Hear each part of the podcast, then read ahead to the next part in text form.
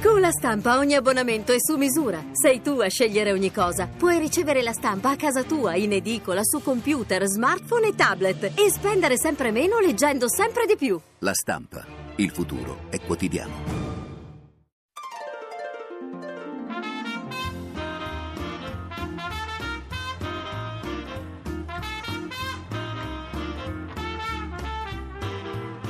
Radio Anch'io. L'attualità in diretta con gli ascoltatori. Conduce Ruggero Po. Stiamo vivendo una crisi angosciante, lo ha detto riferendosi all'emergenza lavoro il capo dello Stato ieri in occasione del quattordicesimo anniversario dell'assassinio del giuslavorista Massimo D'Antona. I dati dell'IRES, il centro studi della CGL, parlano di 9 milioni di italiani in difficoltà tra disoccupati, cassi integrati scoraggiati. Poi ci sono i precari e part-time non per loro scelta. Ai sindacati si, addice la denuncia, a chi ci governa individuare le soluzioni. Anzitutto quindi ridurre le tasse sul lavoro, in particolare su quello stabile e quello per i giovani neoassunti. Queste le parole di Enrico Letta alle Camere qualche settimana fa. Signor Claudio, buongiorno. Sì, buongiorno a tutti, giovani, La... giovani, giovani tutti giovani, si cerca lavoro per i giovani e per i vecchi, per i vecchi quarantenni e cinquantenni con casa, famiglia da mantenere, nel pieno delle capacità lavorative, che invece vengono messe da parte e non ne parla nessuno. Eh, sono 15 mesi che non lavoro, avrò spedito 5.000 curricoli, ma niente, nessuna risposta, troppo vecchio, troppo esperto. Il problema però sono i due figli, studiano all'università, cosa dovrò fare? Dovrò mandarli a lavorare perché si parla solo di lavoro per i giovani, troveranno un lavoro e manterranno la famiglia? Benissimo, tutto bene, ma cosa accadrà per quest'Italia? Ci ritroveremo con eh, una schiera di giovanissimi a mantenere la famiglia, giovani che non potranno più andare all'università e non potranno studiare e ci ritroveremo un livello culturale che sarà inferiore a quello dei tedeschi, a quello dei francesi, a quello degli olandesi e di tutta l'Europa. Credo che l'istruzione non debba essere un lavoro o un lusso per pochi. Se non c'è lavoro non c'è l'istruzione, perché i padri non possono permettere a avere i figli sì. che studiano. Ci vogliono politiche industriali, se non c'è ricchezza non si possono pagare le tasse, non, è solo perché si ha una casa costruita con tanti sacrifici. Queste sono le ansie, le paure di tanti over 40 e over 50 che come me non hanno più lavoro, siamo troppo giovani per la pensione, vecchi per lavorare e senza un, un, aiuto dello Stato. Signor Claudio, grazie. Questa è la nostra copertina in diretta sulla trasmissione di questa mattina dedicata al lavoro. Claudio da Brugherio è uno dei tanti ascoltatori che hanno scritto al club degli ascoltatori. Invitiamo anche voi a fare la stessa cosa mandandoci una mail. Come Claudio saprete il giorno prima di che cosa ci si occuperà il giorno dopo e come lui potrete eh, prenotare prenotarvi i vostri interventi. Antonio Catricalà, Vice Ministro allo Sviluppo Economico, buongiorno. Buongiorno a voi. Vice Ministro, i dati sulla mancanza del lavoro parlano chiaro, le testimonianze le abbiamo sentite arrivare direttamente dal cuore dell'Italia. Il problema non è solo italiano, ma ognuno ha la propria parte da fare. Il governo, lo sappiamo, è al lavoro su più fronti, i responsabili al lavoro studiano la manutenzione, come si dice, alle normative su contratti e pensioni, voi vi concentrate sulla ripresa e sulla crescita crescita. So, um, eh, Vice Ministro Catricalà, c'è bisogno di manutenzione anche ai Cresci Italia del precedente esecutivo? Ma vorrei fare intanto un commento alla copertina e dire che questo governo c'è se dà risposte su occupazione e crescita e quindi dà risposte agli interrogativi drammatici che sono stati sollevati dal signor Claudio. Noi siamo tutti impegnati, ciascuno nel proprio settore, su input precisi che ci vengono dal Presidente Letta a fare tutto quello che è possibile per rilanciare la nostra economia. Certo che c'è bisogno di manutenzione e di attuazione del Crescitalia bisogna continuare nell'opera di semplificazione già avviata dai precedenti governi, ma a questo punto bisogna arrivare ai provvedimenti concreti e dai provvedimenti ai fatti. C'è necessità che si chiuda il capitolo dell'avvio senza bisogno di autorizzazioni di qualsiasi attività commerciale, noi abbiamo necessità di far sì che giovani e anziani possano aprire una nuova impresa e c'è bisogno che qualsiasi persona che si trova sul territorio nazionale, a prescindere dall'età, possa avere la possibilità di trovare, di aspirare a un posto di lavoro ben retribuito, lavoro vero, non lavoro fittizio. Ecco, a prescindere da qualsiasi età, l'ha detto giusto e eh, è una delle questioni che ha sollevato il nostro ascoltatore. È logico che ci si concentra sui giovani, ma bisogna non perdere di vista chi dal processo produttivo è uscito e magari è troppo bravo per poterci rientrare a breve. Chiaro, anche perché poi queste persone sono portatori di esperienze che probabilmente non sono facilissime da ripetere sul mercato. Il problema è che non c'è domanda di lavoro e questo può comportare la, la stasi e la, la, la, situazione di crisi gravissima nella quale ci troviamo adesso. Senta, nella scorsa legislatura c'è stato anche un problema politico. L'ex Premier Monti si lamentò in più occasioni di un Parlamento poco collaborativo a recepire le innovazioni proposte. Insomma, i decreti andavano alle Camere venivano, diciamolo fra virgolette, un po' depotenziati. Lei prevede che ci sarà più sintonia fra questo esecutivo Ma, e le attuali Camere? Guardi, questo è un governo politico dovrebbe avere un colloquio migliore con il Parlamento. In realtà con il precedente Parlamento alcune delle idee particolarmente decise eh, del, mh, dell'esecutivo venivano poi smussate, ma questo è naturale laddove ci sia poi un dibattito pubblico e, de, e gran parte delle azioni che noi facevamo scontavano già questa previsione, cioè che andando in Parlamento avremmo avuto un abbattimento della decisione estremamente innovativa. No, questo significa che eh, le facevate più forti sapendo che poi sarebbero state smussate? Diciamo che in qualche modo noi prevedevamo che avremmo avuto dibattiti parlamentari estremamente accesi su alcuni punti, soprattutto laddove si trattava di toccare privilegi o ehm, rendite parassitarie di determinate categorie. Sì, tra l'altro va sottolineato che lei nel precedente governo era sottosegretario alla Presidenza del Consiglio, quindi è un po' un punto di continuità tra l'esperienza di Monti e eh, la futura, quella che sta iniziando l'esperienza di Letta. Eh, Devo eh, dire che il precedente governo ha comunque, mh, il precedente Parlamento ha comunque approvato la relazione che è stata inviata alle Camere dal precedente governo sull'attuazione dell'articolo 1 del Cresci Italia, che è appunto quell'articolo che prevede l'inizio delle attività senza bisogno di troppe autorizzazioni burocratiche. Ecco, venendo appunto al futuro dei Cresci Italia e ai futuri dello sviluppo economico, quali sono le aree tematiche sulle quali vi concentrerete? Guardi, io in particolare sono concentrato sul settore delle telecomunicazioni, che è un settore importantissimo perché riguarda più del 2,7% del PIL ed è in grado di trainare molti altri settori. Pensi solamente all'agenda digitale che è sì un prerequisito per la crescita, ma è anche un fattore importante di crescita. Noi siamo al ventiduesimo posto in, nei, tra i paesi industrializzati quanto a diffusione della mh, banda larga, abbiamo quindi di fronte a noi certamente un handicap, ma anche una grande opportunità perché risalire su quella graduatoria significa creare tutta una serie di nuovi posti di lavoro in tantissimi settori. Quali sono? Avete, eh, quali sono i settori? Avete calcolato più o meno quanti posti di lavoro si possono creare col digitale? Guardi, il digitale è in grado di creare più di 200.000 posti di lavoro. Consideri che la Banca Mondiale ritiene che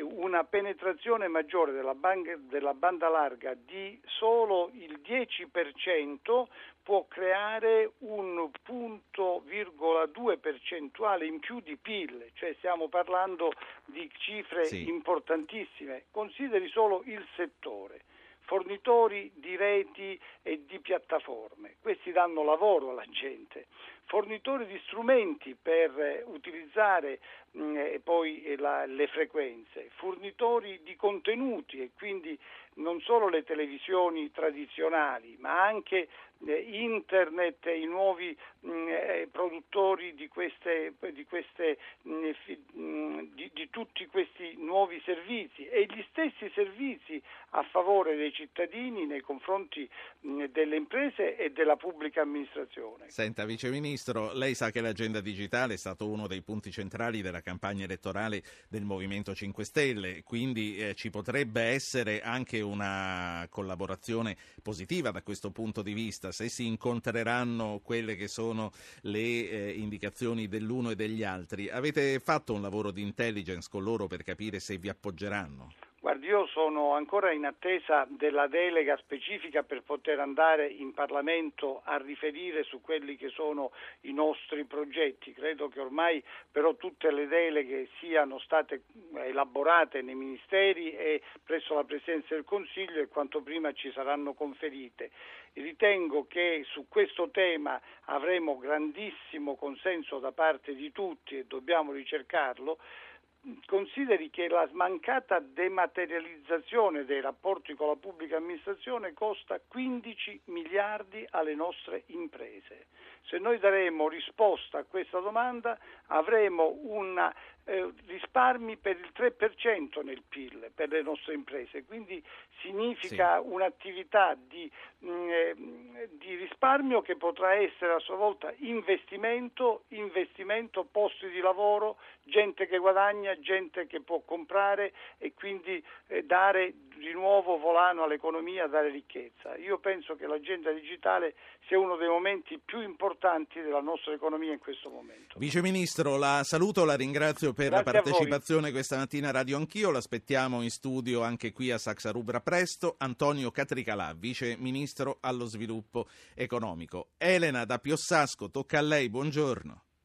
Eh, buongiorno. Eh, vi ho mandato una mail appunto ieri sera. Noi l'abbiamo eh, letta, l'abbiamo selezionata e per questo lei sta parlando. Esatto, dica. sì, no, è che la stavo finendo di caricare perché avevo il computer spento. Allora, Quindi eh, non si ricorda quello che ha scritto, la deve rileggere. Sì, sì. sì comunque vi saluto Dica. innanzitutto. Sì. Allora, eh, faccio tre considerazioni. Eh, la prima è quando si sentono imprenditori che chiudono in Italia e vanno all'estero perché le tasse qui li massacrano. Seconda, quando una legge prima posticipa la pensione, poi cambia idea perché c'è disoccupazione giovanile. Terza, quando invece abbiamo la gente che si suicida perché perde il lavoro, ma la precedenza la devono avere i giovani. Domanda, la realtà, cioè domanda, considerazione, la realtà è che c'è una profonda crisi oppure una forte guerra economica internazionale in atto, nonché monetaria, eh, visto quello che succede. Eh, a questo punto mh, ritengo di affermare, eh, cioè, mh, porto anche un esempio di un sì. nostro amico eh, che in questo momento proprio per la Fiat si trova a lavorare a Detroit e l'altro giorno mi ha scritto, oltre Atlantico la situazione è distante anni luce, c'è un benessere inimmaginabile, in realtà ritengo che l'Europa sia tenuta e io dico, Ricordano un po' le lettere che mandavano gli emigranti cent'anni fa dall'America. Grazie signora Elena. Maurizio Gasparri, PDL, vicepresidente del Senato, buongiorno buongiorno a lei, buongiorno. Ma in America sono tutte rose e fiori, come dice l'amico di Elena. Guardi, non so se sono rose e fiori, so che stanno cambiando politica economica. In Giappone si stampano yen, negli Stati Uniti si stampano dollari. O l'Europa cambia agenda, straccia l'agenda dettata dalla Merkel, austerità, rigore, e, dà un po' di voce allo sviluppo, alla crescita economica, alla circolazione di risorse, o l'Europa si suicida. Quindi io mi auguro non solo che l'Italia esca da quella vigilanza a cui è sottoposta per la procedura di sforamento del deficit, questo si dovrebbe verificare il 29 maggio, ma che poi si correggano decisioni che stanno condannando il nostro continente alla disoccupazione e alla recessione e credo che anche il nostro governo debba avere coraggio. Le faccio un esempio, nei prossimi giorni si dovrà decidere se l'IVA deve aumentare dal 21 al 22%. Il governo, come suggeriscono molte associazioni del commercio e della produzione, deve fare il contrario paradossalmente, dovrebbe abbassare di un punto l'IVA, incasserebbe di più, perché più l'IVA sale, più i negozi chiudono, più i consumi calano, meno incassa lo Stato.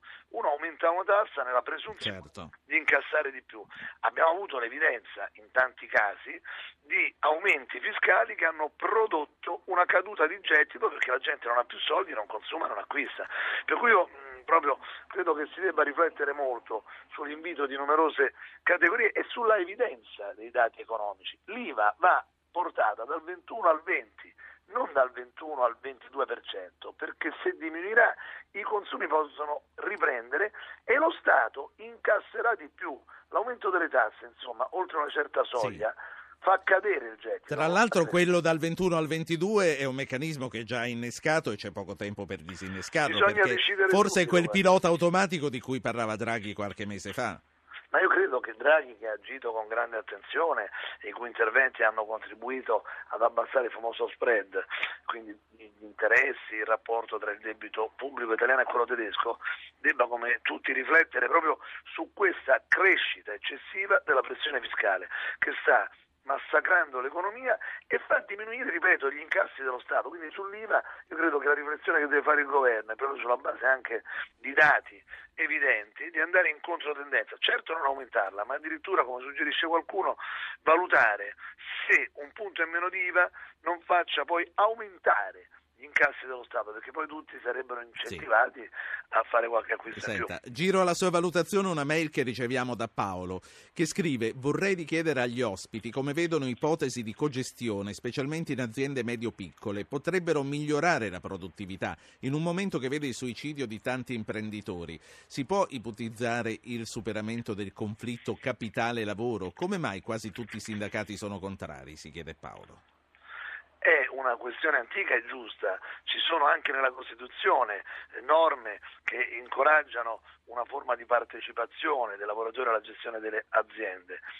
Credo che nelle piccole e medie aziende questa sia una realtà di fatto. Spesso è difficile in quei luoghi di lavoro con un numero limitato di dipendenti distinguere il datore di lavoro, l'imprenditore dal suo collaboratore.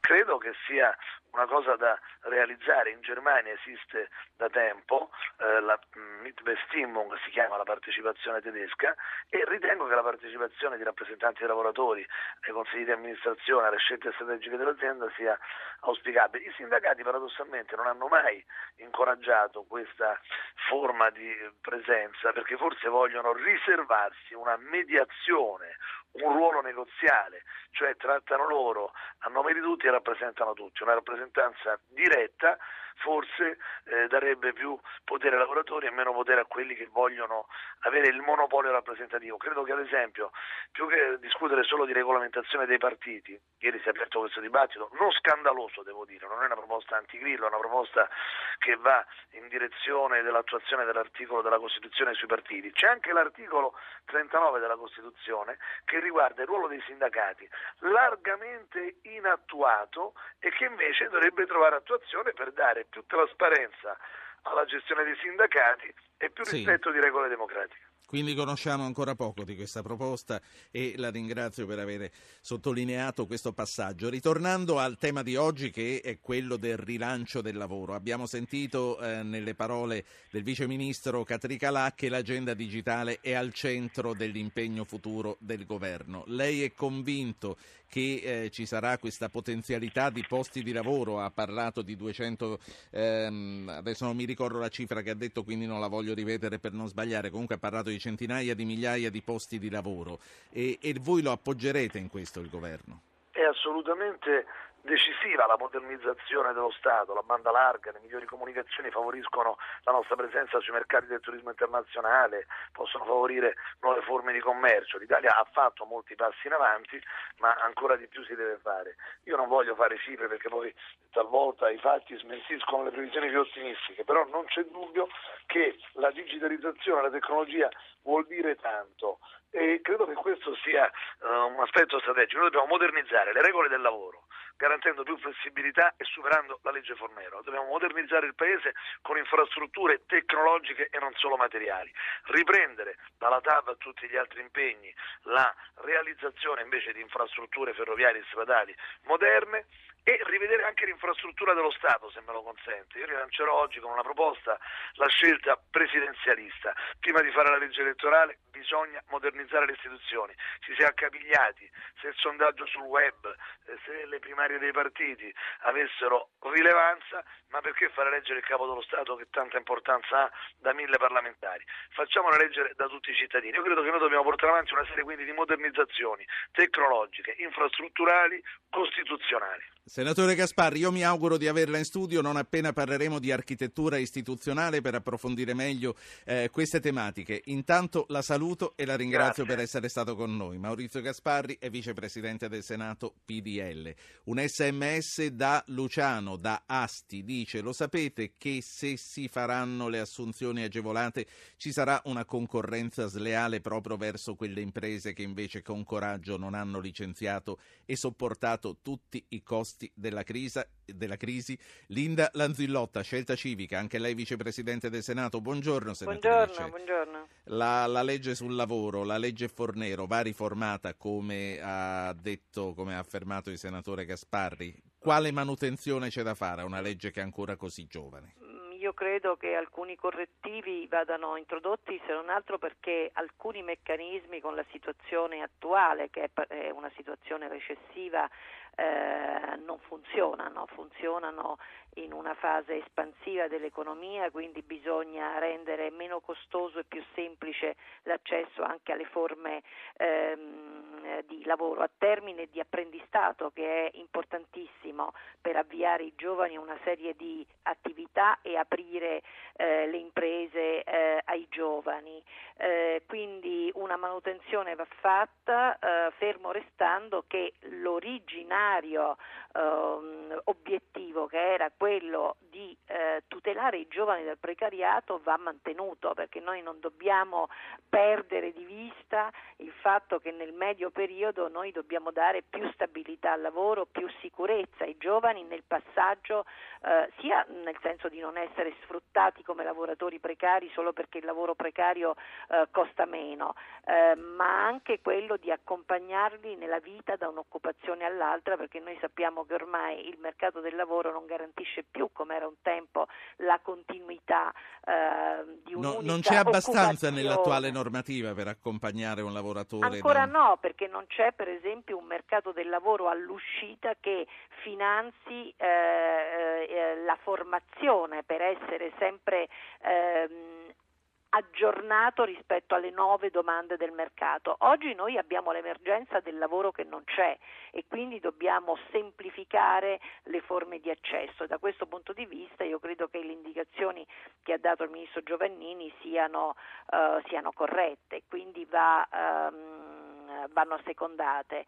Eh, senza perdere di vista però l'obiettivo primario della lotta alla precarietà sì. e della eh, necessità di accompagnare i giovani in un mercato del lavoro che è molto diverso da quello del passato per il quale eh, ci sono le regole ecco. che ancora durano. Come, come accompagnare da parte di uno Stato un lavoratore? Lei ha citato i lavoratori che avranno necessità sempre di più di passare da un'occupazione all'altra e mi torna in mente la copertina che abbiamo fatto poco fa con Claudio eh, di disoccupato da uh, parecchi mesi, ormai 52enne, con una grande esperienza che trova difficoltà uh, perché è lasciato solo e non può che mandare dei curriculum dove può eh, accompagnare persone di questo tipo, ma lei dice anche accompagnare i giovani a una prima occupazione. La staffetta generazionale, come si dice adesso, è una buona soluzione. Questa di... è una delle soluzioni, Noi la, la, c'è la, la, proposta e la sperimentazione che si sta facendo in Lombardia, eh, noi stessi con, nel, nel, mio think tank Glocus avevamo oh, proposto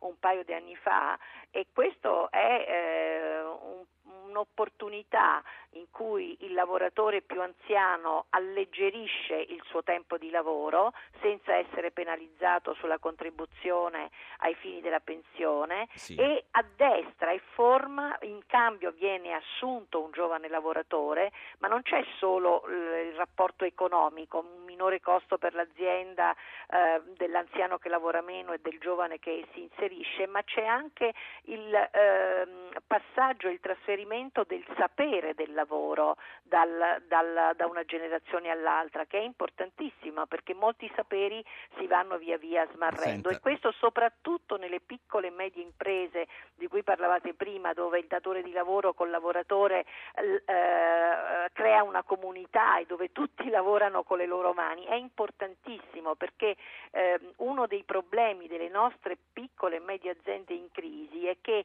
il calo della domanda, la crisi, i licenziamenti fanno sì che si perdano delle professionalità che poi non si trovano più e quindi Certo. questa eh, diciamo, ehm, eh, trasmissione del, del sapere, del saper fare è importantissimo per mantenere una delle grandi ricchezze del nostro Sì. tessuto Chiediamoci produttivo. anche se eh, ci saranno le risorse per poter permettere tutto questo e per poter permettere ai lavoratori che aspettano di andare in pensione di poterci Ma andare. vede, io che- credo che anche la pressione fiscale, il carico che viene chiesto oggi ai cittadini, se è finalizzato a degli obiettivi eh, per il Paese, a costruire un futuro, può essere più tollerabile che non se viene finalizzato allo sperpero magari eh, della politica o di cose che leggiamo sui giornali che danno eh, l'esasperazione ai cittadini, perché pagare le tasse e leggere come i loro soldi vengono sprecati, se vengono utilizzati per finanziare il futuro dei giovani, forse anche le tasse che si pagano diventano più accettabili. Senatrice Lanzillotta, grazie per essere stata Grazie con noi. Linda Lanzillotta, è Arrivederci. vicepresi- arrivederci, è vicepresidente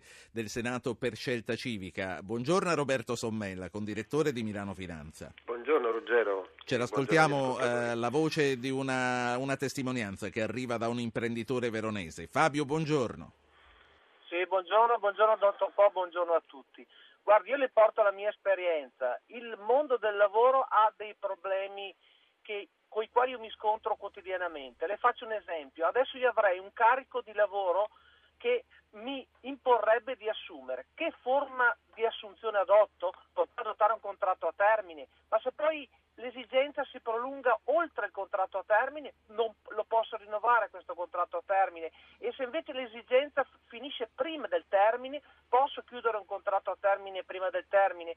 Ecco, vede, secondo me la soluzione sarebbe, specialmente per i giovani e per gli ultra cinquantenni disoccupati, eh, creare una forma per un due, tre anni di completa flessibilità in uscita. In tal modo gli imprenditori non avrebbero il terrore, il sacro terrore ad assumere perché poi se no non si può più licenziare e si viene trascinati in tribunale. Ecco, questa è la mia esperienza. Grazie. Sì, eh, mi dice una sola cosa, mi dice in che campo lavora lei, Fabio? Guardi, io ho un'agenzia di poste private, un'agenzia di poste private, quindi sono abbastanza soggetto a dei, a dei picchi. Certo, ha dei Eh, flussi, le- sì. Ha dei flussi. Le dico un'altra cosa, per esempio, se si potesse avere un part-time che in determinati momenti dell'anno, quando il carico operativo è maggiore, il lavoratore potesse lavorare di più e nei momenti dell'anno in cui invece il carico è più basso e, pote- e il lavoratore potesse recuperare quanto ha lavorato in più stando a casa, ma naturalmente sempre a parità di stipendio. Questo sarebbe un ulteriore ingrediente che potrebbe favorirci. Grazie Fabio. Roberto Sommella, questi sono i problemi dell'Italia che produce e che lavora e che è sottoposta, abbiamo sentito, a degli alti e dei bassi che sono anche imprevedibili. Ma sì, ehm, direi che Fabio ha un problema molto concreto e che la politica e il governo dovrebbe assumersene subito la responsabilità. Io ho sentito molte cose, tutte anche molto condivisibili, l'importanza della banda larga, eh, come diceva il vice ministro Categalà. Ricordo che è da due o tre anni che si cercano questi 800 milioni di euro che nel bilancio dello Stato per far partire questo progetto. Ho sentito anche Quindi se siamo ventiduesimi è colpa nostra. ma sì, insomma, in, in 700 miliardi di, di spesa pubblica eh, si potranno pur trovare questi 800 milioni di euro. Eh, abbiamo un approccio ancora troppo vecchio all'urgenza dei problemi, io trovo. Mm, am- siamo mon- affrontiamo una situazione eh, turbo con un motore diesel. Ehm, io eh, credo che serva innanzitutto un grande piano per il lavoro, come hanno annunciato sia il Presidente Letta che il Ministro del, del Welfare Giovannini, ma serva immediatamente, entro la settimana, eh, coordinandosi come mi risulta, avendo ieri parlato con dei funzionari della Commissione europea, con la Commissione europea, per far sì che si possa immediatamente detassare la prima occupazione, che è una eh, possibilità su cui mi sembra c'è convergenza anche degli altri paesi utilizzando fondi europei, c'è addirittura mi sembra di poter dire la convergenza della Germania e di Angela Merkel che ha un problema di disoccupazione giovanile che comincia a crescere, quindi cogliere al volo questo sì della Germania. Sì. C'è un problema di evidentemente rivedere la riforma delle pensioni laddove è diventata troppo rigida in uscita e crea le situazioni come quelle che ha descritto in modo drammatico il vostro ascoltatore Claudio e quindi evitare il ripetersi di situazioni di esodati e invece in entrata rivedere la riforma Fornero, come diceva giustamente Fabio, creare più flessibilità sì. e la possibilità di eh, ehm, dare lavoro anche per pochi mesi ai giovani a fronte di un lavoro che allora. invece non c'è. Ti ringrazio per aver ripercorso la prima parte eh, della trasmissione attraverso i passaggi più significativi. Roberto Sommella, condirettore di Milano Finanza, prima della pubblicità e prima di passare al sottosegretario Baretta, vorrei chiederti, questo mi aiuterà a lanciare anche l'intervista con Pierpaolo Baretta, vorrei chiederti una previsione su quello che succederà dell'IVA. L'IVA al 22% è già innescata e scatterà a luglio. Eh, Gasparri diceva ma piuttosto dobbiamo fare di tutto per riportarla al 20%. Che cosa succederà in questi 40 giorni? Beh, tanto la risposta la potrà dare eh, Pietro Baretta che è una persona con i piedi per terra. Io credo che devono tentare di tutto per evitare questo aumento. Questo aumento può rischiare semplicemente una cosa, di fare incassare meno allo Stato. È successo già con la, il passaggio dal 20 al 21% nell'ultimo anno, si è perso gettito, perché evidentemente si innesta questo aumento sui beni e servizi e su un calo dei consumi. Se questo aumento dell'IVA, come è inevitabile, verrà riversato sui prezzi, i prezzi aumenteranno sì. e gli acquisti di beni e servizi diminuiranno. E allora ripartiamo con Pierpaolo Baretta subito dopo la pubblicità, 60 secondi.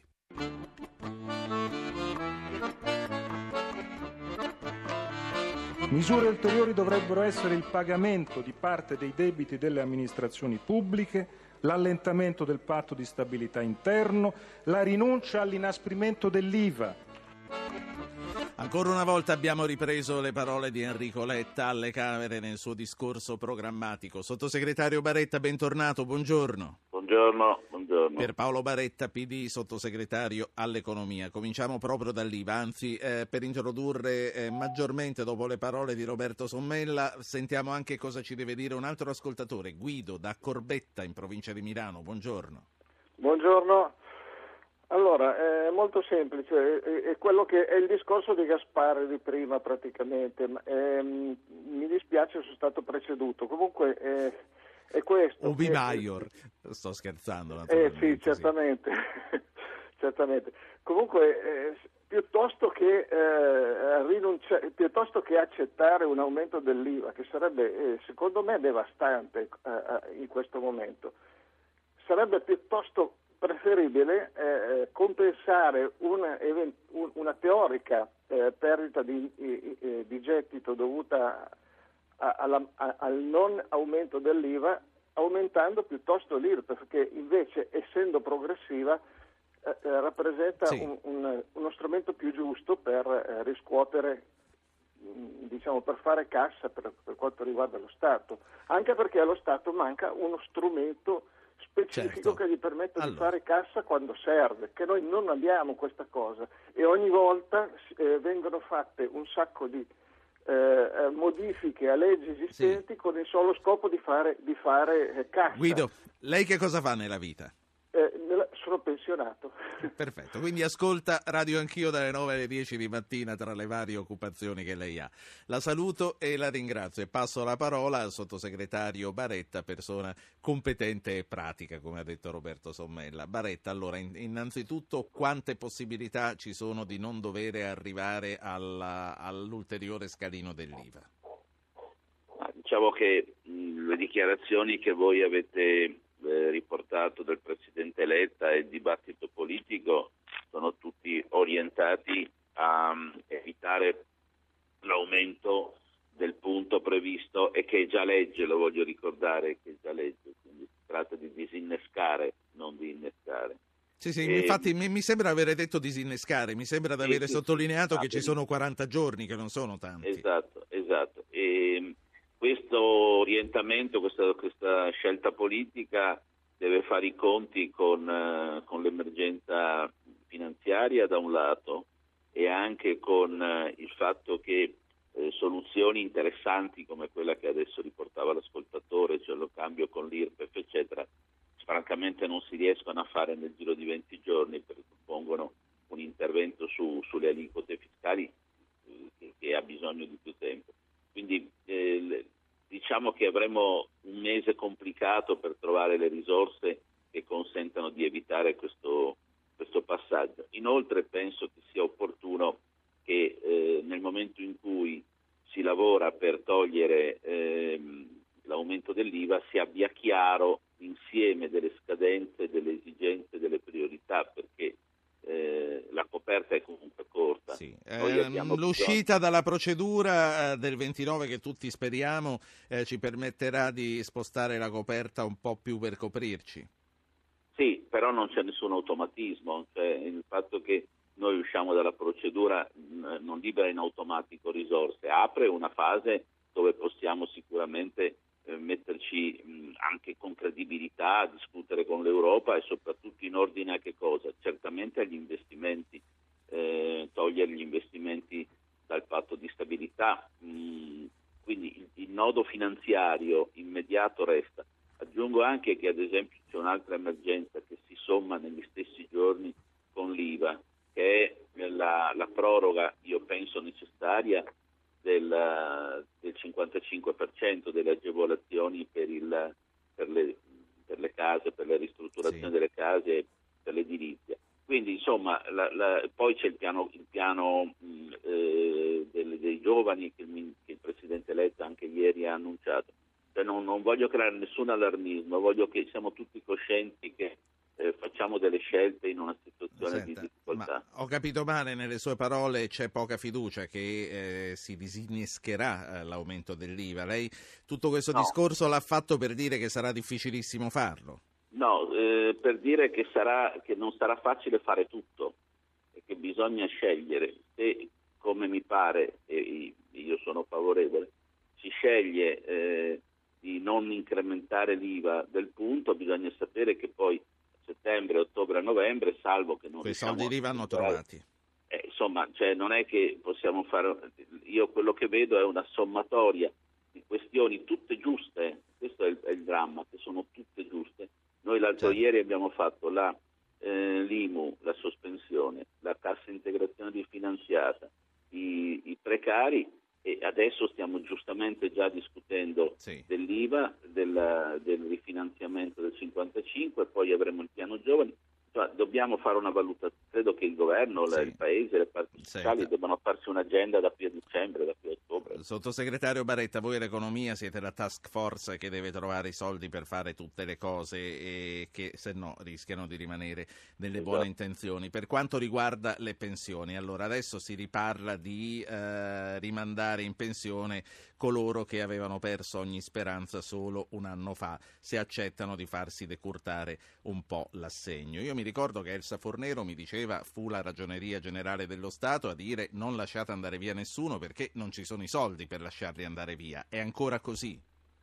No, è diverso, nel senso che allora il problema era far scattare uh, un, il, il passaggio di aumento dell'età e, ed evitare una soluzione molto eh, diciamo flessibile di uscita eh, eccessiva. La formula sulla quale si sta lavorando adesso che è quella che mantiene a 66 l'asticella e come già prevede la legge da 66 a 70 se io resto a lavorare ho un incremento, mia libera scelta, così mia libera scelta se da, io dico 62 per capirci, a 66 posso uscire quando lo ritengo, anche perché il sistema è contributivo, però certo. ho una riduzione della mia pensione. Questo lei crede, e poi la saluto, questo lei crede che concretamente sarà possibile farlo? Metterlo Io penso che, sa- che, è possibile, ci sono anche dei conti che lo sostengono e questo risolverebbe molti problemi, in parte anche quello degli esodati.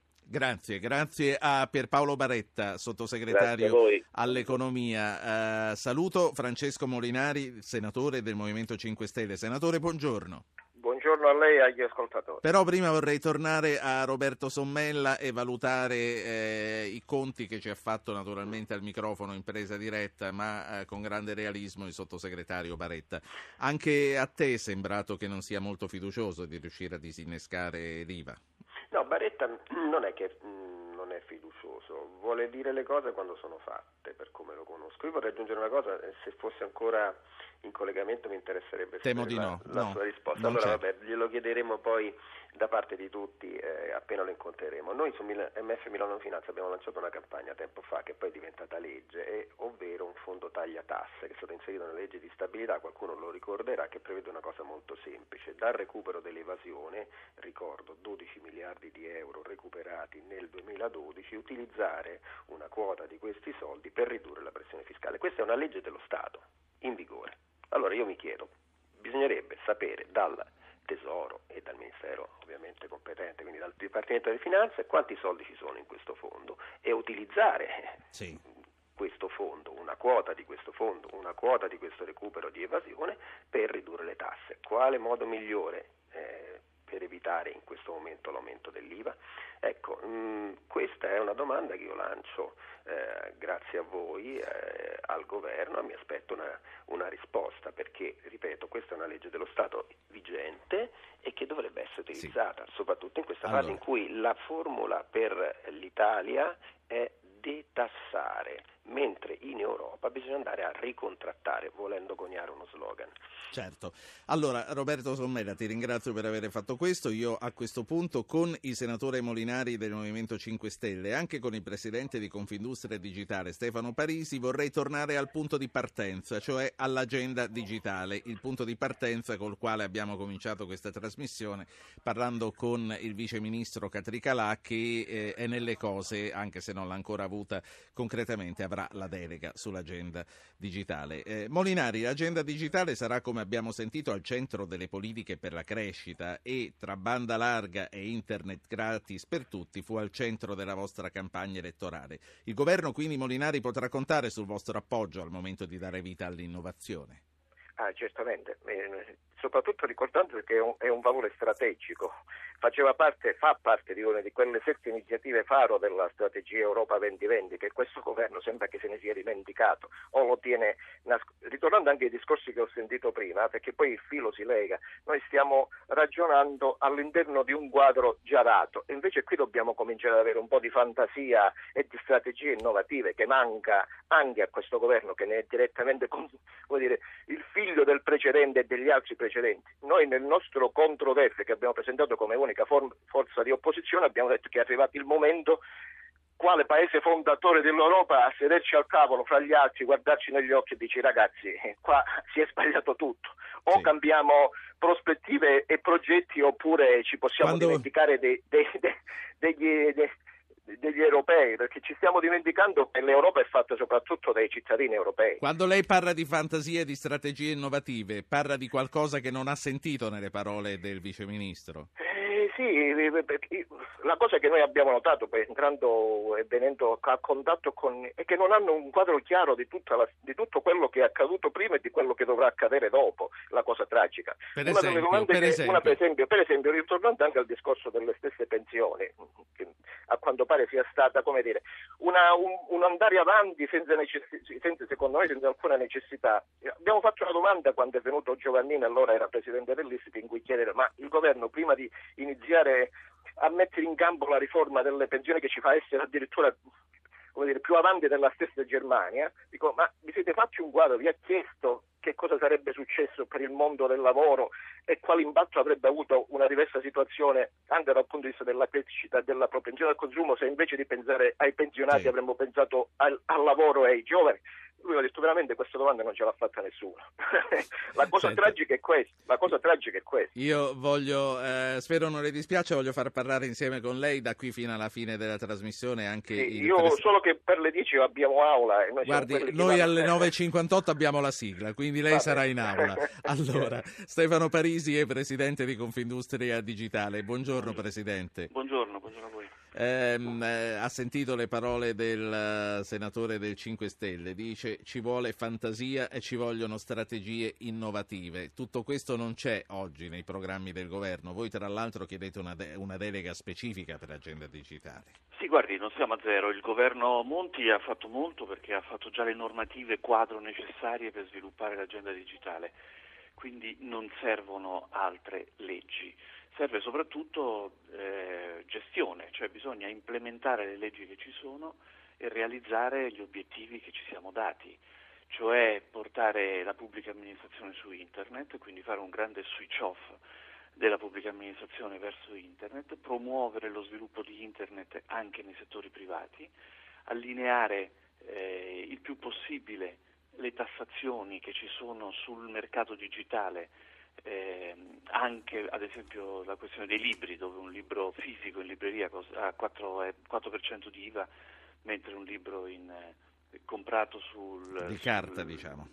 un libro di carta, e mentre invece il libro digitale ha il 21% di IVA, cioè fare una serie di azioni pratiche che realizzino l'agenda digitale. Il sottosegretario, il vice ministro Catricalà è stato preciso, ha detto quanto è importante l'agenda digitale in questo momento. Io posso dire che abbiamo bisogno di politiche di sviluppo. Ce lo Non dica lei abbiamo- quanti posti di lavoro può creare il digitale.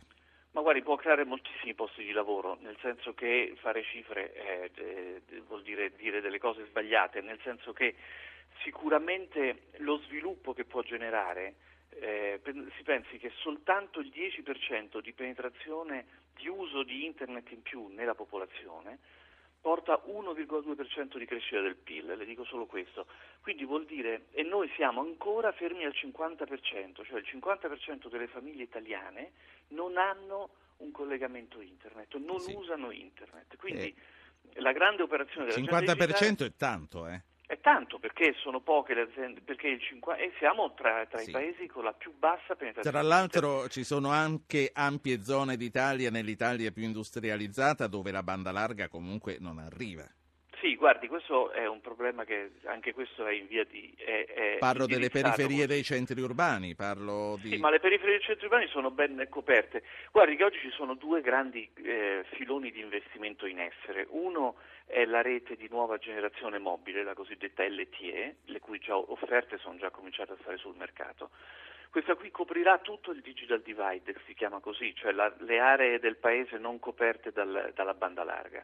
E in più ci sono due aziende importanti del nostro paese che stanno facendo un investimento per sviluppare la fibra e questo investimento Certo. sta andando avanti. Il tema è di creare le condizioni perché poi eh, le norme operative, ad esempio, per fare questi scavi e per fare la fibra si bloccano perché la Corte dei Conti ha bloccato un, un determinato provvedimento piuttosto che il Ministero non ha fatto determinate azioni che devono essere fatte. Cioè è necessario oggi, più che eh, fantasia, fare le cose che sono già state decise.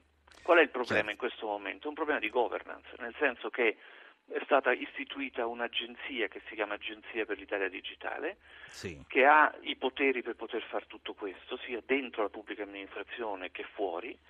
Il problema è che questa agenzia in questo momento, per il volere del governo precedente, ha cinque ministeri che la governano, il che vuol dire che c'è una grande diffusione di, di- di- di potere, ma non c'è il manico, come si Certo, dice. e, noi- e tra l'altro appunto so- sono queste le due cose, voi chiedete di riportare tutto in capo a una persona, magari Dunque, al Presidente del che, Consiglio, Esatto, noi chiediamo che sia Enrico Letta, Presidente del Consiglio, ad avere, a, a dare un segnale chiaro, a dare l'impulso all'agenda digitale, perché essa passa trasversalmente Certo, attraverso... no, no, è chiaro, è chiaro quello che dice. Allora, la blocco perché vorrei che tutte e tre, Sommella, Molinari e Parisi, ascoltaste quello che ci deve dire Antonio da Latina. Signor Antonio, tocca a lei. Sì, sì, buongiorno a tutti.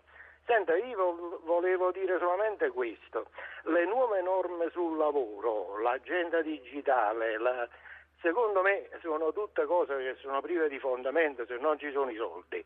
Fondamentalmente quello che blocca tutto è la, la giustizia civile, fondamentalmente, la mancanza di soldi, l'austerità dei, dei tedeschi se non ci sono soldi, se non c'è il mercato, che noi cambiamo le norme sul lavoro, sulle assunzioni, le ditte perché dovrebbero assumere quando invece chiudono e licenziano? Cioè, lei dice se i, rubinetti, se i, rubinetti, sono chiusi si va se poco lontano. Se sono chiusi, se non c'è il mercato, il mercato spicciolo, il mercato del consumo, le ditte che... Perché, che Grazie Antonio, è, chia- è, chiaro quello che ha detto, mi la- lasci il tempo ai nostri ospiti di uh, riflettere sulle cose che lei ha detto, vorrei ricominciare da Francesco Molinari del Movimento 5 Stelle, eh, sono cose pratiche quelle che dice Antonio, se non ci sono i soldi da fare girare c'è poco da Eh, fantasticare. sì, sì.